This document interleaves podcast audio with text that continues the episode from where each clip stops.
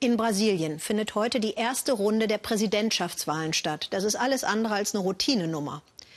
Brasilien ist 24 Mal so groß wie Deutschland und hat 208 Millionen Einwohner. Die achtgrößte Volkswirtschaft der Welt steckt in einer schweren Wirtschaftskrise. Die Arbeitslosigkeit ist stark angestiegen auf 12 Prozent. Korruption grassiert nachweislich unter Politikern fast aller Parteien. Ein Land lebt in Angst. 63.880 Menschen wurden im vergangenen Jahr ermordet. Und damit hat Brasilien eine der höchsten Mordraten weltweit. In der Krise florieren ja Populismus und heftige Töne. Ein Kandidat, der bedient genau das. Jair Bolsonaro von der extremen Rechten. Der hetzt gegen Frauen, der hetzt gegen Schwule und Afro-Brasilianer. Über die brasilianische Militärdiktatur sagte er, Zitat, der Fehler der Diktatur war, dass sie folterte, statt zu töten. Bolsonaro soll gute Chancen haben, sagt Matthias Ebert. Und bei wem? Es könnte ein ganz normaler Gottesdienst sein, doch in Brasilien ist derzeit nichts normal. Gebete der evangelikalen Gemeinde von Rio. Heute nicht nur für Gott, sondern auch für einen ganz bestimmten Präsidentschaftskandidaten. Der Pastor versucht erst gar nicht, politisch neutral zu bleiben.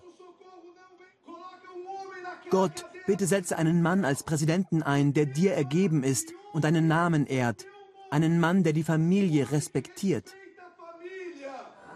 Offene Werbung für ihn, Jair Bolsonaro, der als rechtsextrem geltende Favorit in den Umfragen, ein Freund der Militärs und ein Freund der Diktatur.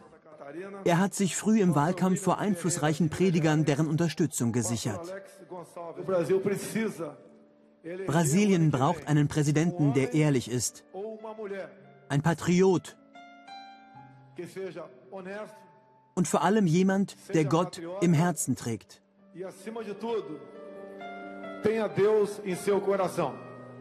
Die meisten der 42 Millionen Evangelikalen Brasiliens dürften für Bolsonaro stimmen, auch wenn jeder hier dessen radikale Positionen kennt. Er ist natürlich nicht perfekt oder ideal, aber so wie Brasilien derzeit dasteht, brauchen wir jetzt einen Außenseiter. Deshalb wäre er der ideale Präsident. Den Bibeltreuen gefällt, dass Bolsonaro über Homosexuelle herzieht und vorgibt, die traditionelle Familie schützen zu wollen.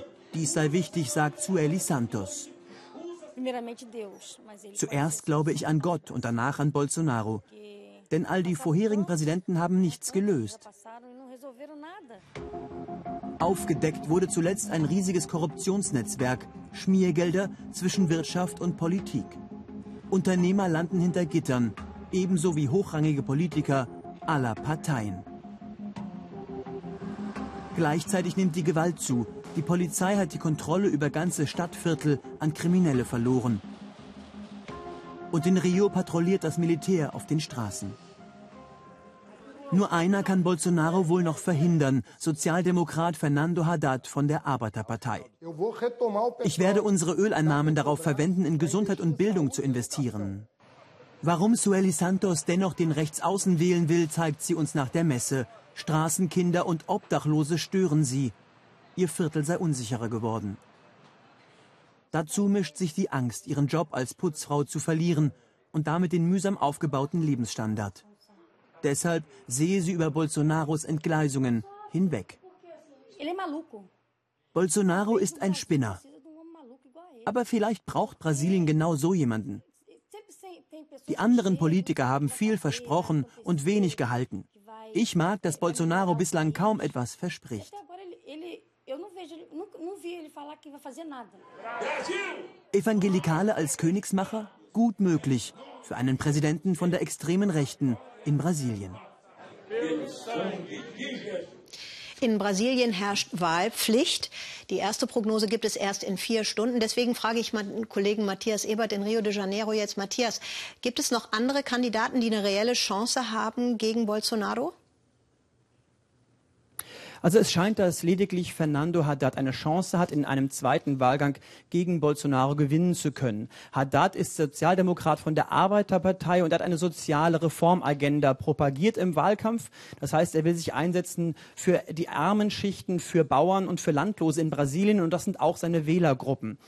Haddad ist ein Zögling des Ex-Präsidenten Lula da Silva, der derzeit wegen Korruptionsvorwürfen in Haft sitzt. Und Lula hatte eben damals vor circa 10, 12 Jahren in seiner Amtszeit als Präsident diese armen Brasilianer aus der Unter- in die Mittelschicht gehoben. Und das verdenken ihm viele der mittlerweile wieder etwas verarmteren Brasilianer bis heute nicht. Und deswegen unterstützen viele Haddad als Ersatz für Lula. Doch Lula ist für ähm, Haddad ein Pfund, mit dem er wuchern kann, aber gleichzeitig auch ein Problem. Denn wiederum andere Brasilianer hassen Lula ähm, wirklich aus dem Herzen heraus, dass wir hier leben, weil sie in ihm den Hauptverantwortlichen sehen für die grasierende Korruption in Brasilien. Zur Wahrheit gehört aber auch, dass im Grunde fast alle Parteien in Brasilien involviert sind und mittendrin stecken im Korruptionssumpf. Äh, die Mehrheit der Abgeordneten im Kongress, gegen die laufen Ermittlungen. Das heißt, Brasilien hat ein gewaltiges Problem auch über die Arbeiterpartei Lulas hinaus. Und eine Sache muss auch noch gesagt werden. Lula sitzt in Haft wegen Korruptionsvorwürfen auf Grundlage eines Antikorruptionsgesetzes, was er selbst verabschiedet hatte. Ähm, Matthias, könnte eigentlich nach der Wahl, es gibt ja noch einen zweiten Wahlgang, aber könnte das Militär dann eine andere Rolle haben? Sollte Bolsonaro gewinnen, wird es de facto so sein. Bolsonaros Vize ist ein gerade erst pensionierter Militärangehöriger, der auch relativ militaristische Töne ähm, anschlägt. Es gibt zum Beispiel ähm, ganz klare Zielstrebungen, äh, Militärschulen auszubauen. Das sind Schulen, wo das Militär die Leitung übernommen hat, die auf Disziplin und Ordnung setzen und natürlich auch auf einen äh, militarisierten Lehrplan. Äh, also man rechnet insgesamt mit einer Militarisierung der Gesellschaft, sollte Bolsonaro gewählt werden. Man spürt es hier schon auch an, an vielen Ecken und Enden. Menschen tragen T-Shirts mit Maschinengewehren drauf. Also es ist hier eine generelle Militarisierung zu spüren. Danke, Matthias Ebert nach Rio de Janeiro.